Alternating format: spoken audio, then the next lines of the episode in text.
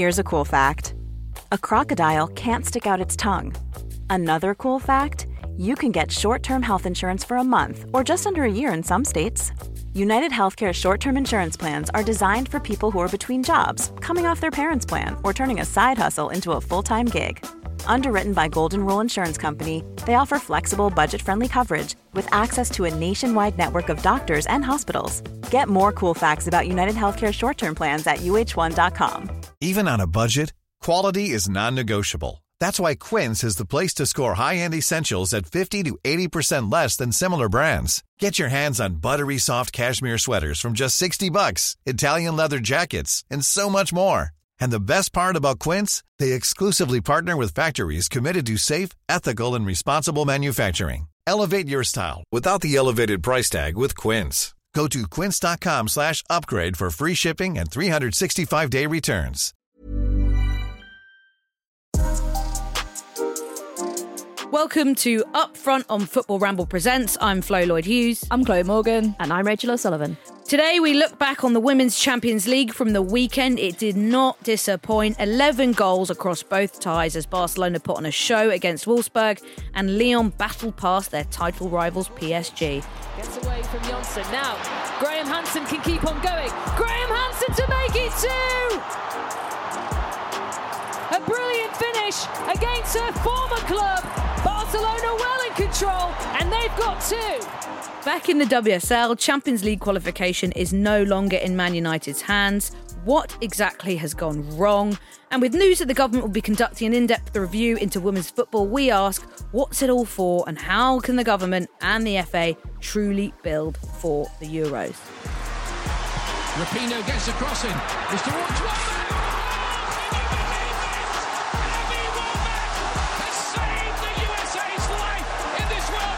Et Gerber qui va lever son ballon Ouais, ça va être bizarre Et celui-ci est d'une très très haute importance.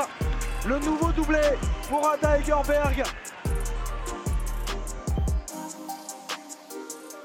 Before we get stuck into the Champions League, because it's hotting up, I want to ask Chloe about her hot weekend nice. in Bromley. Amazing segue. Last Palace home game of the season. Seamless. Yes. I've seen a lot of cute, wholesome stuff on social media. A big win, big crowd. It was great vibes. It was beautiful. Like honestly, couldn't have been a better day. Um, we had so many of the youngsters like from Palace and all their families come down. We had a few birthdays. We're taking like loads of shots and doing all signatures and things like that at the end. And you know, it was massive because I think we've got such amazing fans that sort of travel with us all over the country. And you know, they've got the banners up and things like that. And at the end, it was just like a real kind of like heartwarming thing. And I think that's the thing with you know, you come to the end of the season, you don't know who you're going to be playing with next year or where people are going to be and you know, it was really quite emotional. Like when you look back and sort of see what we've achieved this season, and and you know, we couldn't be proud of the girls for for all the hard work and effort that's gone in. So, it, yeah, it felt a bit like cute.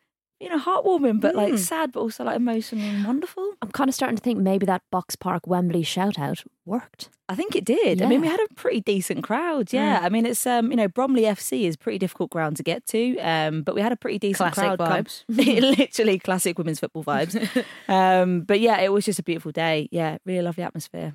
I've got two questions for you. I'll Oh, go with the gosh. hard question first. When is everyone going to find out about their future at Palace? Like, that's kind of obviously going to be an awkward time. So, how soon after the season do you find out? Um, so technically, I mean, our contracts sort of end in the next few weeks and, and month or so, and then we start having the, con- the the contract talks in the next couple of weeks. So Okay. it's uh, yeah, it can it, it gets nervy every single year around this time. Anxiety is high. Yeah. Legal head on. Yes, you know, looking Yeah. at those contracts, thinking about your next move, your strategies and things. This yes. whole changing room's out of order. Tough negotiator, Chloe Morgan. You can't handle the truth. Literally. that kind of talk gets you kicked out of a club. um, and then my more fun question is how have you been perfecting your signature for all the autographs you're you're giving the your adoring fans at, at Bromley? Has it taken you a while to master what you want your signature to look like? Uh, to be honest, my signature is a bit of a shit show, but Oh, yeah? because um, my, It's in just my C Morgie sixty nine. Quick little. Why would it be sixty nine? Why not? Why, Why would it be 69 Why I'm wouldn't it be? signing programs for children? What's wrong with you? Do you do full name or do you do like Yeah. initials? Did you see Morg? I literally just do a CM and then the number one. Um, Number one, baby. Yeah, we yeah. the best. but then I need to remember, like when I go back into the office, I can't sign off a client letters. CM number one. Oh my Why? god, you It's should. a bit much. You absolutely should. Number one Um, lawyer. Chloe, we're due in court next week, but um, you seem to have signed this CM1. Uh, I'm You're damn right. yeah, I did because I'm number one, baby. Um, love it. Well, hope you finish the season strong away at Sheffield United. You got absolutely smashed by Liverpool. So do you think that bodes well for you guys? or- Absolutely. We're going to hit them while they're down, apparently. Um, so, yeah. Fighting talk. Very fighting talk. Um, let's get on to the Champions League because I don't know. I prefer the semi-finals to be midweek. I think they get a bit lost in the weekend's football when they're I was across not the weekend. expecting it. I, I don't think anyone was. We we asked Emma Hayes about it on her press conference on Friday, and she was like, "Didn't even know it was tonight. Thanks for telling me." Yeah, it kind of came out of nowhere, and obviously because an English team isn't involved, it's uh, we're obviously going to be less aware of it in our own little bubbles. But I think they've been on the weekends for quite a while now. They certainly were last season because I remember doing that Bayern Munich semi-final Chelsea had on the Sunday. But yeah, it's a bit frustrating because I do think, especially with the way the men's calendar is, it could have worked really well if it was like Thursday, Wednesday, Thursday night. Although they did well, they had didn't have men's Champions League last week. Anyway, it's getting lost in the calendar. But whatever. I think Friday and Sunday was a bit strange. The Barcelona game kicked off at 5:45 UK because it was a public holiday in Spain, so they changed the kickoff time. It was all just a bit strange. I feel like it got lost, but two very interesting games. Um, I was meeting some friends in the pub to watch Barcelona Wolfsburg, and uh, I got there and it was already 2 0 to Barcelona. and I was like, oh, okay. and then three more went in very quickly. Um, so that was interesting. But shout out the Red Line and Angel for sticking DAZN on all of the TVs. And we made friends with this like hilarious old man who uh, was alone drinking in there and was like, wow, what a crowd. And like, he was really into it. And like, he was great little new ally for women's football. But Also featuring on our podcast next week. yeah, bring him in. A few pints in. Um, but yeah, it was a it was a weird game. It was a weird game because I feel a bit like when Arsenal played uh, Barcelona at home. As soon as you make a mistake and it almost gets into your head against Barcelona, it like crumbles so quickly and it can unravel so quickly, and that's kind of what happened to Wolfsburg. Yeah, and I I, don't, I feel like it, it gets into Barcelona's head. They like smell blood, and Mm. suddenly it's like all guns blazing, and I'm getting really distracted by a fly flying around the studio. Um, yeah, I feel like it, What um what are your thoughts on Barcelona fly? uh, it's now on my, my computer screen. So um, I think, yeah, once you let in that early goal against Barcelona, pff, man, I it just it You feels like floodgates, Yeah, right? and I would have thought I would have expected more from Wolfsburg in terms of their experience in the Champions League. They have played big games before. They have played tough teams before. Um, and I didn't expect them to crumble quite so Mm. quickly. To be honest, I expected that from inexperienced teams from England. Um, it was almost like a the Chelsea Barcelona final vibes, where Wolfsburg just didn't seem to turn up. And I know Oberdorf was injured. You know, she's a key player, but I'd like to think Wolfsburg. There's are, enough talent in there. I mean, um, Ewa Pajor is still working her way back to full fitness, so she came on as a sub, and she would have ideally been starting for them if she had been, but it's a bit too early, I think, to throw her in. But they've still got talent there. Popp, Jill Roord, who's had a good Champions League campaign, got Wolfsburg's kind of um, uh, sympathy goal towards the end of the game, but it's an uphill battle, isn't it? It was just disappointing. I think I just expected more from them. Um, and I was surprised to see, I mean, Wolfsburg kept playing this very high line at the Yeah, back. that was ridiculous. and it was so high What that are they just you kept doing? getting caught out every single Yeah. time. I was like, it's a really easy fix. Just Yeah. don't play that It's high just a simple ball working. through or over the top, and you're done. destroyed. Absolutely And then in the second half, I think they adapted things a little bit, sat a little bit deeper. But then Barcelona was so good at playing through them. The movement is so good. I mean, they genuinely could play football with blindfolds on. Yeah. it's ridiculous.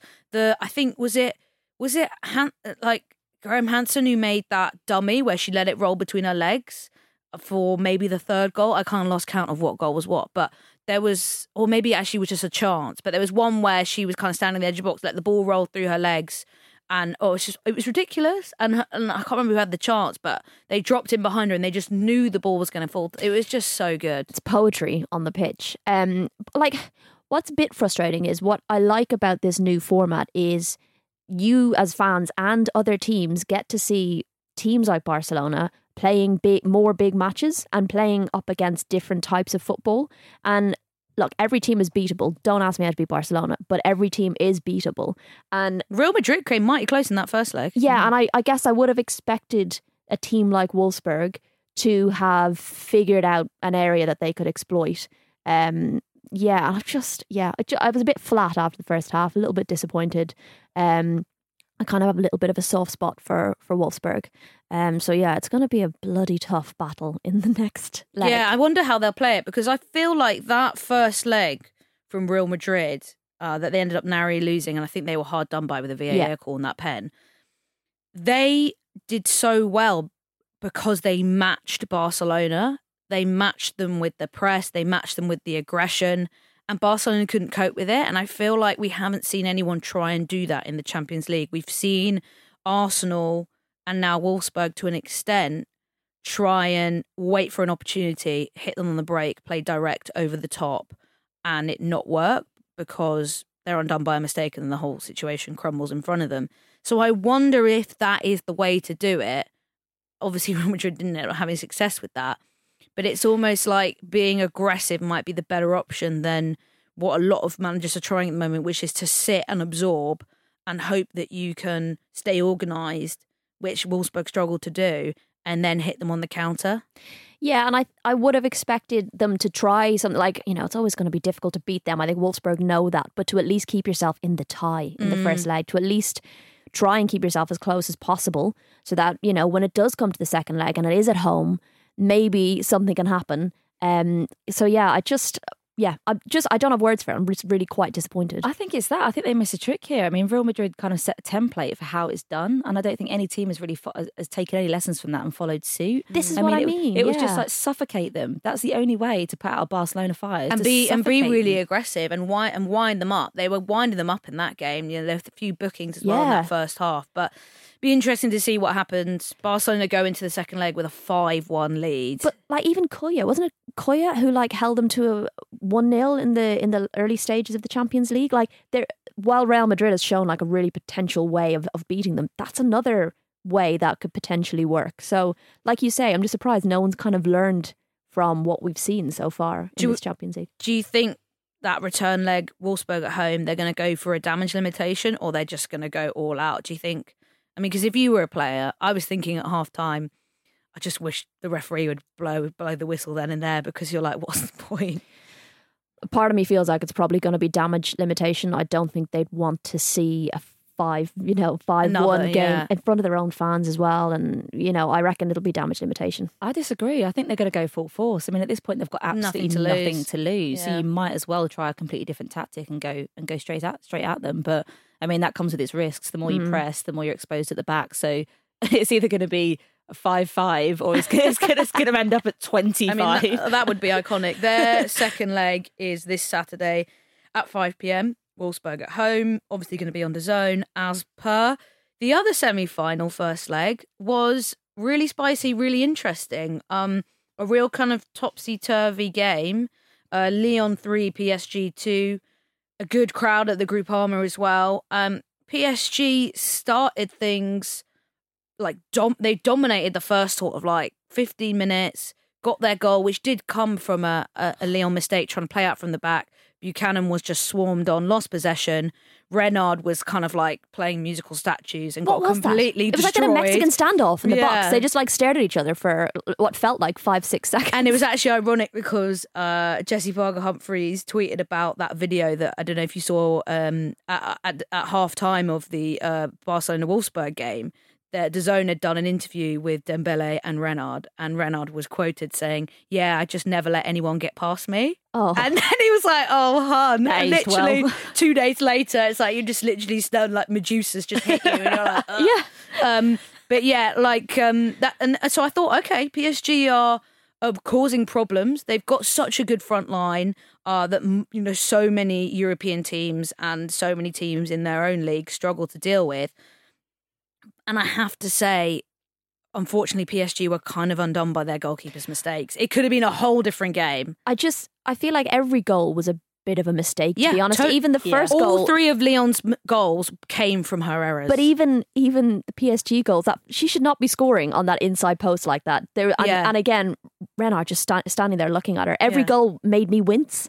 Um, and and uh, PSG's second as well. Like that, Lyon really just. I, this is what's quite funny about this game. It's like two two slightly chaotic defensive lines and goalkeepers completely out of sync, completely freaking out and um like undoing all the good work of Yeah, their attacking yeah, lines. It's yeah. bizarre. For the quality that was played kind of in between the boxes. Yeah. when it actually got to the boxes, it just kind of went like it just fell apart like a wet cake. Do you know what I mean? I was like, what the hell is happening? This is not what you'd expect. It's That- weird though, like because I had a completely different take on some of those goalkeeping errors, and I think Goalkeepers Union. Oh my God, tell me, tell me. I'm not gonna like because I think because I was looking back and I was like, okay, she's. I was thinking initially she's had a bit of a shit show here. I mean, Mm. you just do have those games.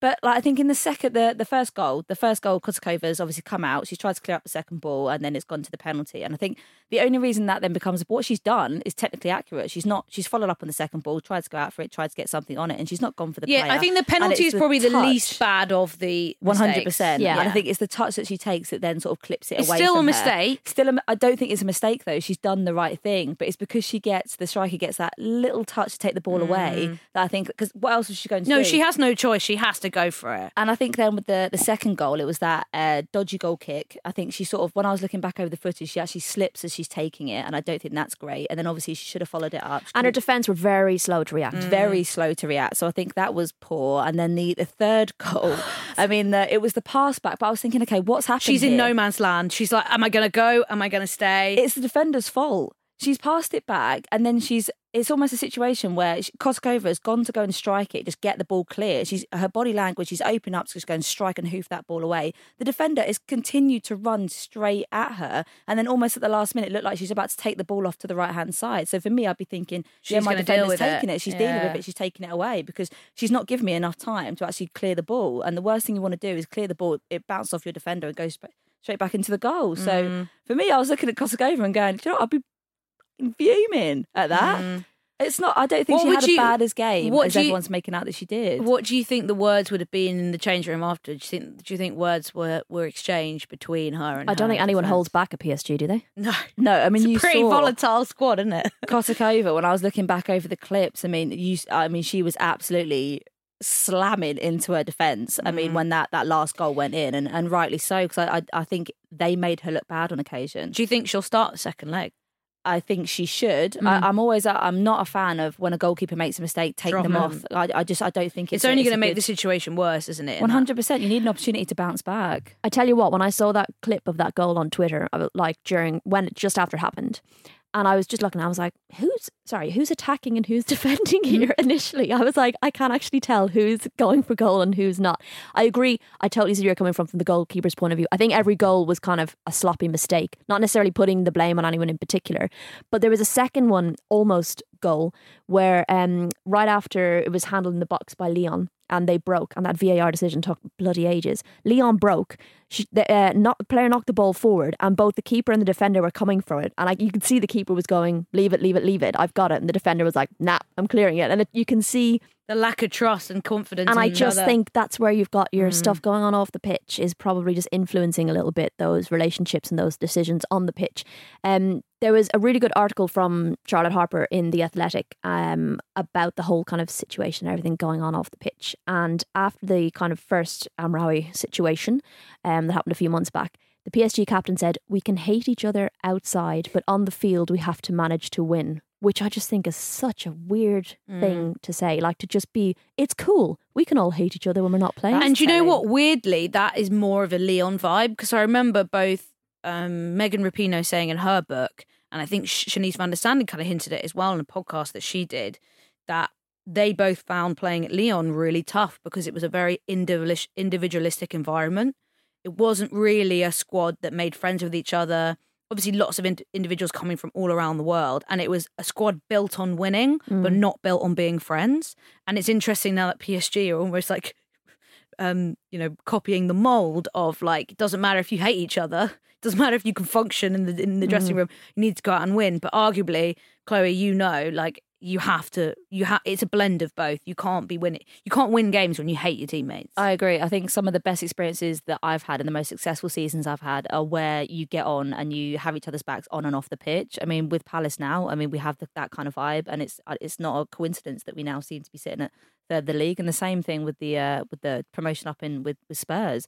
It was the same vibe. We just absolutely loved each other, and it and it showed on the pitch. Yeah, I don't think But- you can separate the two. no. But the good thing is, second leg all to play for, which we can't really say Is in it the, though, in the other game. Is it all to play for? No, I'm saying in, in, in this game, there's all to play oh for, yeah, which for is sure. exciting. Yeah, yeah, I'll give you Um, that. Cool. Go, cool, yeah.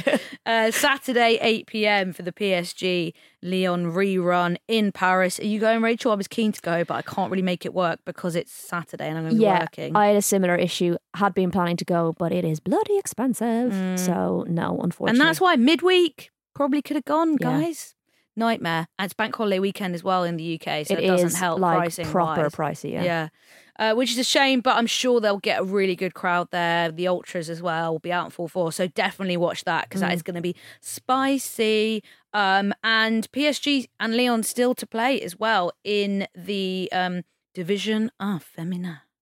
Uh, was that quite good? That was beautiful. Um, Wow. 28th of May, they're going to play, which is the second last game of the season. They finished their, their season on the 4th of June, which is um, quite late, shall we say. God, yeah, that is. Um, but at the moment, Lyon still have a five point lead at the top of the table. So even if PSG win that game, they'll still be two points behind going into the last day of the season. Well, that's if they win the next games as well. So I think Lyon will probably take the title, but if PSG knocked out the Champions League, that'd be pretty sweet revenge, wouldn't it? Um, after PSG won the title last season. And that is that. Cheers from the home fans at the Groupama Stadium because it's advantage to the side who have won this competition more than any other. 3-2 winners over their rivals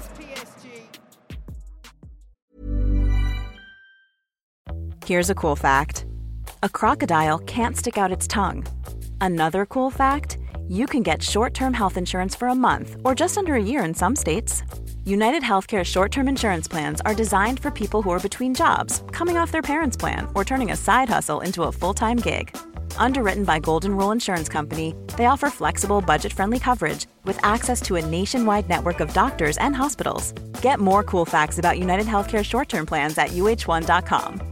Cool fact a crocodile can't stick out its tongue. Also, you can get health insurance for a month or just under a year in some states. United Healthcare short term insurance plans, underwritten by Golden Rule Insurance Company, offer flexible, budget friendly coverage for you. Learn more at uh1.com. Hey, it's Paige DeSorbo from Giggly Squad. High quality fashion without the price tag. Say hello to Quince. I'm snagging high-end essentials like cozy cashmere sweaters, sleek leather jackets, fine jewelry, and so much more. With Quince being 50 to 80% less than similar brands. And they partner with factories that prioritize safe, ethical, and responsible manufacturing. I love that. Luxury quality within reach. Go to quince.com slash style to get free shipping and 365 day returns on your next order. Quince.com slash style.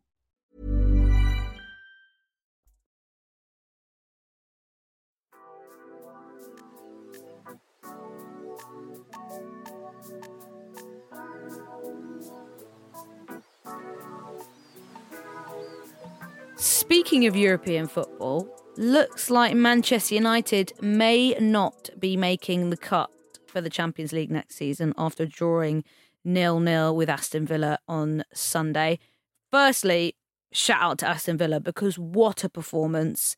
One of the stars of the game has to be Anita Asante, and we have to also shout out her She's announcing her retirement on Tuesday morning, the day that we're recording this podcast. A brilliant little video as well that she's So done. Mm. like epic, epic Powerful. production. I love that she's done that. I think it's so great when players kind of go that extra mile to announce it. Um, and yeah, what a servant to the game. 37. She talks about the titles she's won, winning the Champions League with Arsenal, over 70 caps for her country, played in two World Cups, played in the 2012 Olympics. What a career.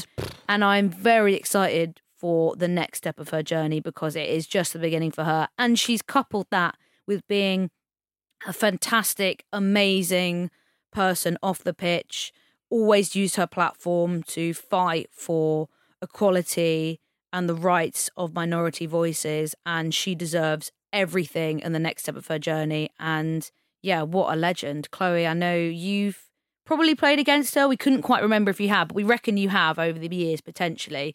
Um, but you have you've done stuff with her off the pitch as well. Maybe I couldn't recall actually ever playing against her. I've done a few, I think, talks and, and seminars and things like that with her, and you know, every time I've spoken to her, she's just such a lovely, kind human being. And and you're completely right. She's always used her platform to advocate for you know LGBTQ plus issues, and she's always been a very outspoken um, player about these kind of things, and an incredible role model to, to generations of, of girls coming through. So for me, she's just, um, you know, I, I want to wish her the best in all of her retirement, but I don't think this is the last we'll hear of her. I'm, I'm, assuming she'll probably do a lot more of the sort of commentary and punditry work, and, and, and I'd love to see more of her do that. Yeah, agreed. I'm really like sad for us that we don't get to see her play after this season.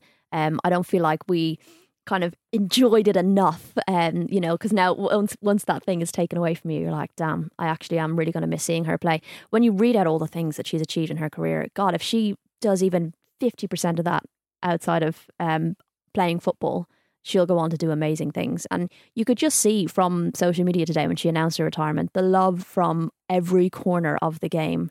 Um, I think shows you what kind of person she is, both on and off the pitch. So she will be sorely missed on the pitch, but I think we'll be very lucky to have her in whatever capacity she she chooses to stay in the game. Yeah, and I feel like when Fara Williams retired last season, I did an interview with her for for Red Bull's like internal magazine that you get on planes. It's like very niche, but it was very much about it her retirement being a real end of an era moment for a part of women's football history. And I feel like Anita's retirement feels quite similar. It's like a real segue, a real moment in time for the next generation to harness and, and take their moment. And I hope that they will be as powerful, as influential, and as inspiring as someone like Anita Asante has been, because if we don't continue to have people like that in the game, it will be a huge loss for the future of women's football because you need those voices. And if anything, the players coming forward will probably coming up, you know, up the ranks will have a bit more to lose because they'll be on, you know, bigger deals, they'll be making more money, and they may be more protective of their platforms mm-hmm. and and the generation before didn't have that so they knew that they could be more truthful because they had been through it already and they were looking ahead to the future to come. But i hope that they see what anita's done and say you know i can you can you can do that too. You can be a leader on and off the pitch and use your voice uh, for good and and and have that impact and leave that legacy. So yeah shout out anita asante. What a legend and go and um, watch that video if you haven't seen it already because it is brilliant. Um, so back to Manchester United. Nil nil draw with Villa. City obviously on an unbelievable run, right on their shoulders in the table. They're now a point behind them, but with a game in hand, that game against Birmingham City that was called off because of COVID. It's not in their hands anymore, and it seems like it's going to be City's to take now. And it also has a bit of an impact on that last game of the season against Chelsea because if any everything had been going towards that last game of the season and United knew that if they won that game they'd be getting the Champions League, that would have made it much harder for, for Chelsea. But I feel like now Chelsea fans will be a little bit relieved because if City win that game and overtake United, then it's kind of like, you know, the pressure is off a little bit.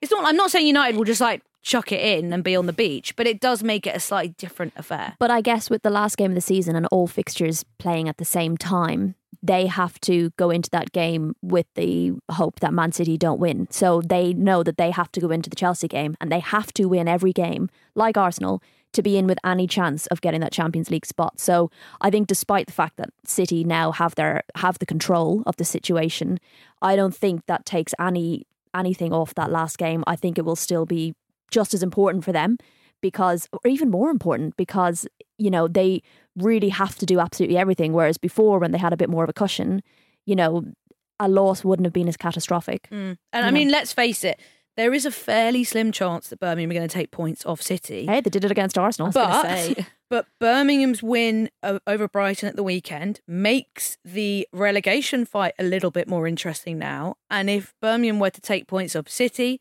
that makes things difficult for Leicester and it makes things preferable for Manchester United as well because it gives them back into fight. So that is there's a lot of nice little narratives building and we may have things sewn up fairly well by the end of the end of the season on that last day. But I like the fact that this things aren't a foregone conclusion yet. But let's talk about Manchester United because when City were having all their struggles at the start of the season, I certainly gave them not a lot of hope of getting back into Champions League contention.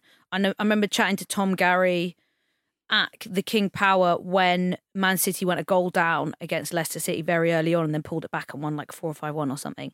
And he was telling me, no, City are definitely going to get Champions League. And I said, Tom, no way. They're not getting Champions League. So shout out to Tom Garry for calling it from day one. And I thought it was going to be United's uh, and they were going to hold on to it. But lo and behold, things have gone the way they have. City's goal difference is ridiculous as well.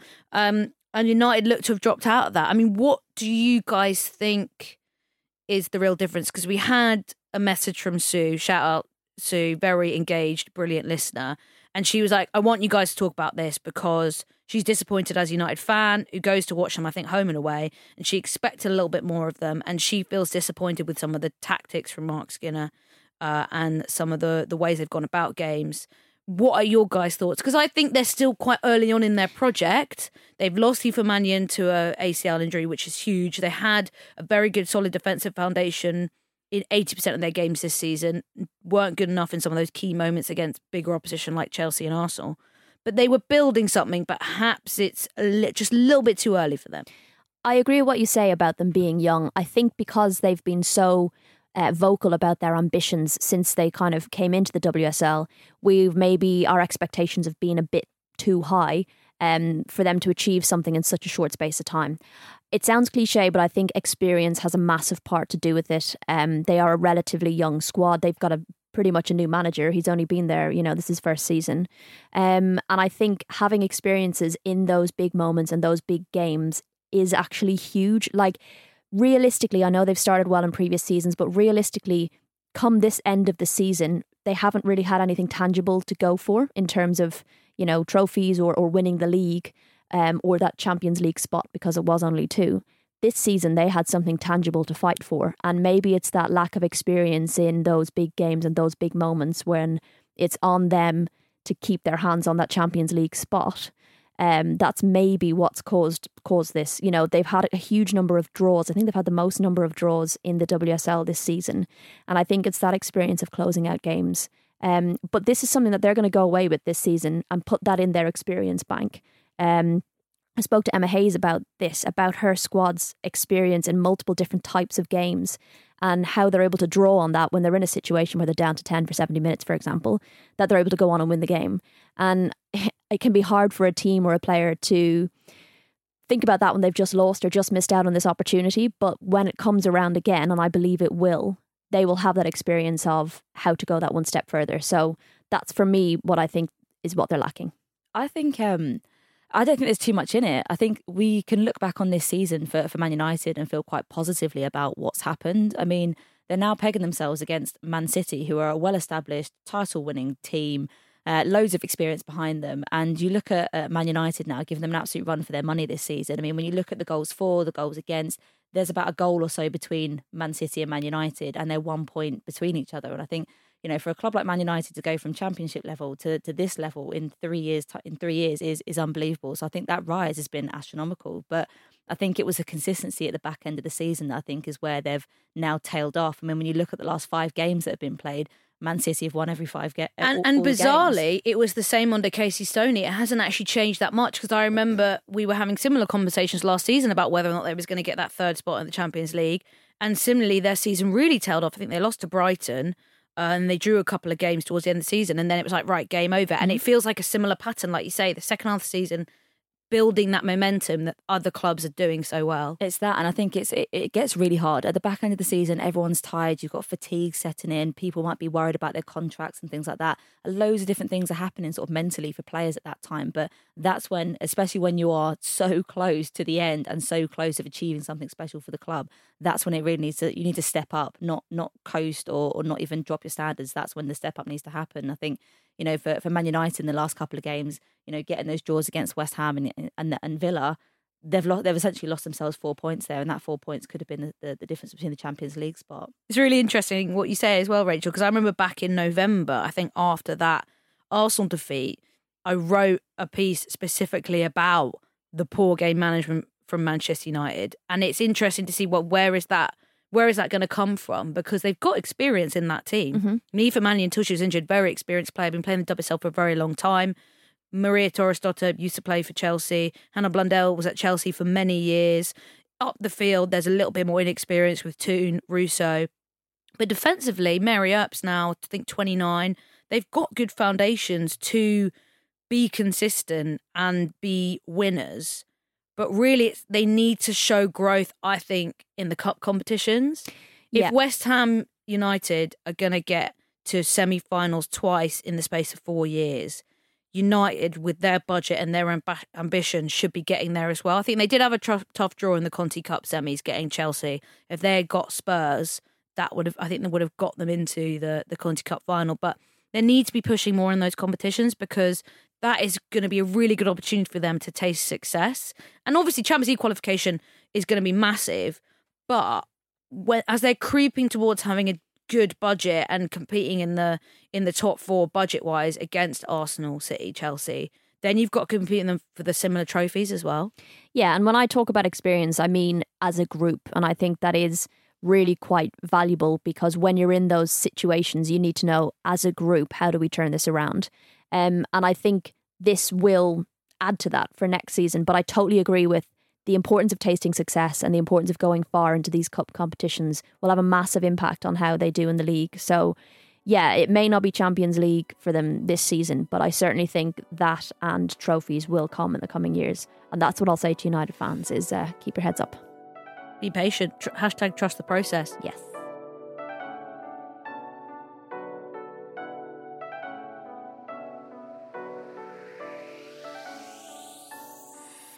Another bit of news this week is the government, uh, boo, Again. um, has confirmed that it's going to be launching an in-depth review into domestic women's football this summer, with the aim of helping it close the gap with the men's game.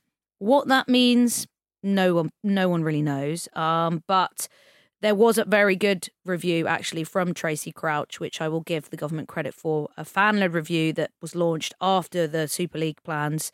Uh, and there were lots of different elements that were sort of created as part of that report and the findings. And they, you know, they wanted to create an independent regulator, which they're trying to do, but um, the football bodies aren't particularly happy about it. Uh, they wanted more fan, uh, fan involvement in the game. They obviously want to really focus on the grassroots and, and the financial side of the game and ensure that the clubs are sustainable and they're they're they're protected as community assets. But one point of that as well was about reviewing uh, the women's game and seeing what could be improved. I think Tracey Crouch is a good advocate for women's football. She's played it. I think she's she was coaching in it.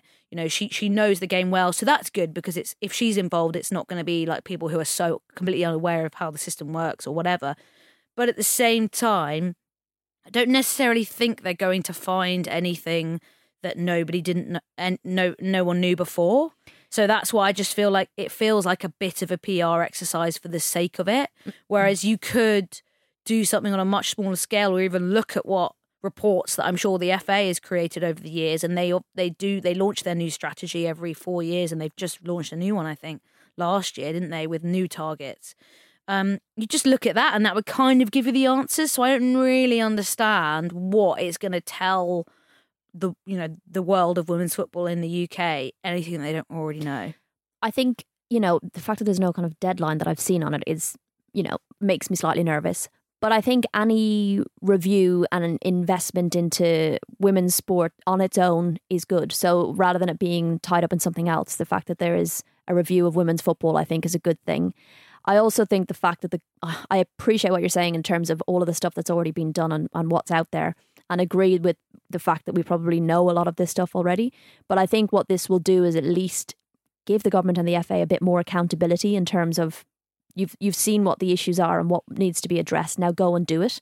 You know, it's one thing having separate bodies identify these issues, but now hopefully, I mean, maybe I'm getting my hopes up a bit too much, but if you're going to carry out a review like that and identify areas that need improving, you're now hopefully going to have to be held accountable to go and improve those areas and to help invest in the game.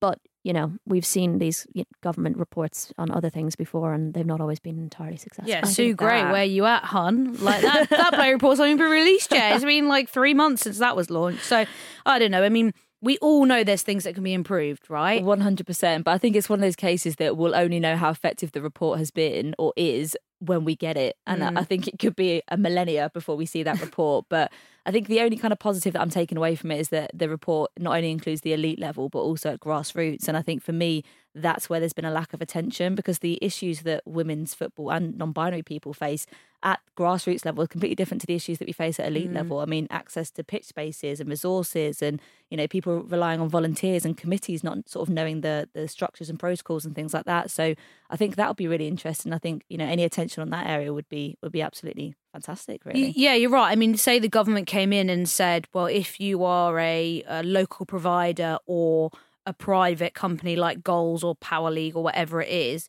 you have to have protected space for women's football. I mean, that would be brilliant. that would be amazing. So something like that would be, I think, a really good idea because I don't think until you really embed yourself in the game do you realise how bad the access is for women and girls to play football, especially in cities like London, where there's block booking, pitch space is really expensive. I mean, that is such a barrier and is one of the many reasons why women's football is such a white space at the moment because women in inner cities are not given the opportunities to play football. So if they could come in and influence that, That I think more power to them. And I Uh, think um, a lot of how effective the report is going to be depends on who is chosen for that independent panel. I think I'd like to see sort of you know, Mm. Stick Chloe real- Morgan on there, my friends. I'm I'm holding my hand up. I'm all about that. Put me in the game, coach. One hundred percent. I'll lead that bloody panel. Um, yeah, but I think you know you really do need a cross section of the women's football community. Um, you know, at every single level, clubs, organisations, uh, grassroots teams, coaches, everyone to be involved in in in creating this report, so that you really get a really genuine, authentic insight into what's happening at every level. Yeah, yeah. I'm here for it. I'm here for it. Uh, we shall wait and see, shouldn't we? Uh, what is everyone up to this weekend? I am going to be at Arsenal Aston Villa. I nearly forgot them, but yeah, Arsenal Aston Villa at Boreham Wood. I'll be at the last game of the season in Sheffield. Sheffield away, cheeky little away trip. Um, That's not too bad as well. It's not that far. It's it's okay. It's manageable. It's not too bad. The main thing getting me through is that we're going out in Manchester on Oi, the Sunday. Yeah, yeah. Team big night out, end of season, and I've, I've literally just recovered from Boxpark. But uh, yeah, so you're doing that Sunday night. Sunday night, yeah, and then Love sort of um, you know crawling back to. to She'll London still be hanging Monday. next Tuesday. One hundred percent. I Uh, will be dying. I'm not saying that your game isn't important, but I know what you're saying. though. listeners really should be keeping an eye on Watford Cov United. Oh my God. massive because game. honestly, it is going to be so good. I don't know if it's going to be streamed, and I really hope someone will stream it, either Watford, Cov, or the FA player, because I think we were chatting before about we don't think it's been picked yet. But essentially, it's a winner takes all shootout for Huge. championship survival. Cov have managed to almost claw back their 10 point deduction, got a quality squad, but they could do the great escape if they can beat Watford. But if Watford win or get a draw, Watford will stay up. Absolutely. Uh, so yeah, that game is definitely the one to keep an eye on. Rachel, where will you be? Uh, I'm going to do Chelsea Spurs on Thursday. Oh And yes, I'm at there as well, Kingsmeadow. We're up in Manchester. We're going to do Man City on Saturday. Uh, Soph's doing Man United on Sunday. Um, Sunday, twelve o'clock kickoff. I'm going down to Leicester, and I think she's going to go and do Birmingham on the way home. So quite She's a busy. man. She is, yeah, crazy. Well, what a packed schedule you'll have. Uh, enjoy your night out in Manchester. Can't wait for the pics. Oh, think of God. us. Yeah, yeah, I will do. I'll Do see a you few on Jaeger bombs in our honour. Tequila for me. yeah, no, definitely tequila for me too. Uh, that is it for today's episode of Upfront on Football Ramble Presents. If you've got any questions for us, tweet us at Football Ramble, at Floyd Tweet for myself, at Girls on the Ball for Rach, or at Morgie underscore 89. We'll see you all next week.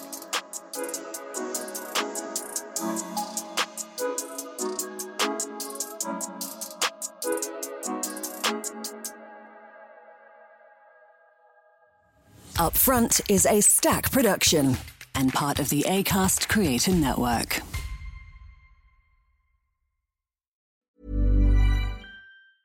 A lot can happen in three years, like a chatbot may be your new best friend. But what won't change? Needing health insurance. United Healthcare Tri Term Medical Plans, underwritten by Golden Rule Insurance Company, offer flexible, budget friendly coverage that lasts nearly three years in some states. Learn more at uh1.com.